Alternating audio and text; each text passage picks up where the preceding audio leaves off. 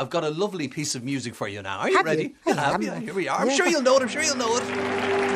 In 1841, when Ronnie Drew was born, me corduroy breeches I put on.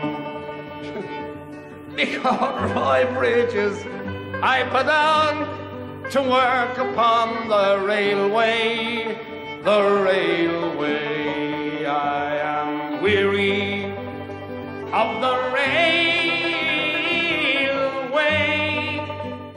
So, tell the listener why I'm playing that for you. Paddy on the railway. Well, I was talking to the people who work upon the railway last week down in Port oh. It was their continuous improvement event. There must have been over 200 people who work upon the railway, walk the line every day to make sure it's in good order. And of course, as there's so much railway track all over the country, they encounter loads of wildlife and biodiversity. they do. So this was what I was talking to them about, the biodiversity that there is on the railway. And because the railways are dangerous places, they're usually protected by hedgerows and, you know, people don't go near them. So they're wonderful wildlife corridors in actual fact.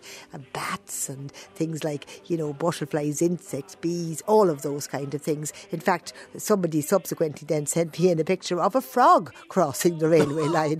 Fortunately, there was no train coming at that moment and the frog escaped. So that was what I was speaking to them and raising their awareness. But should have been they being out every day on the railways. They see it. They see a lot of it indeed. So Paddy on the railway, I'm telling you, he was doing more than just breaking stones. In 1845, and Daniel O'Connell, he was alive. Daniel O'Connell, he was alive and working on the railway.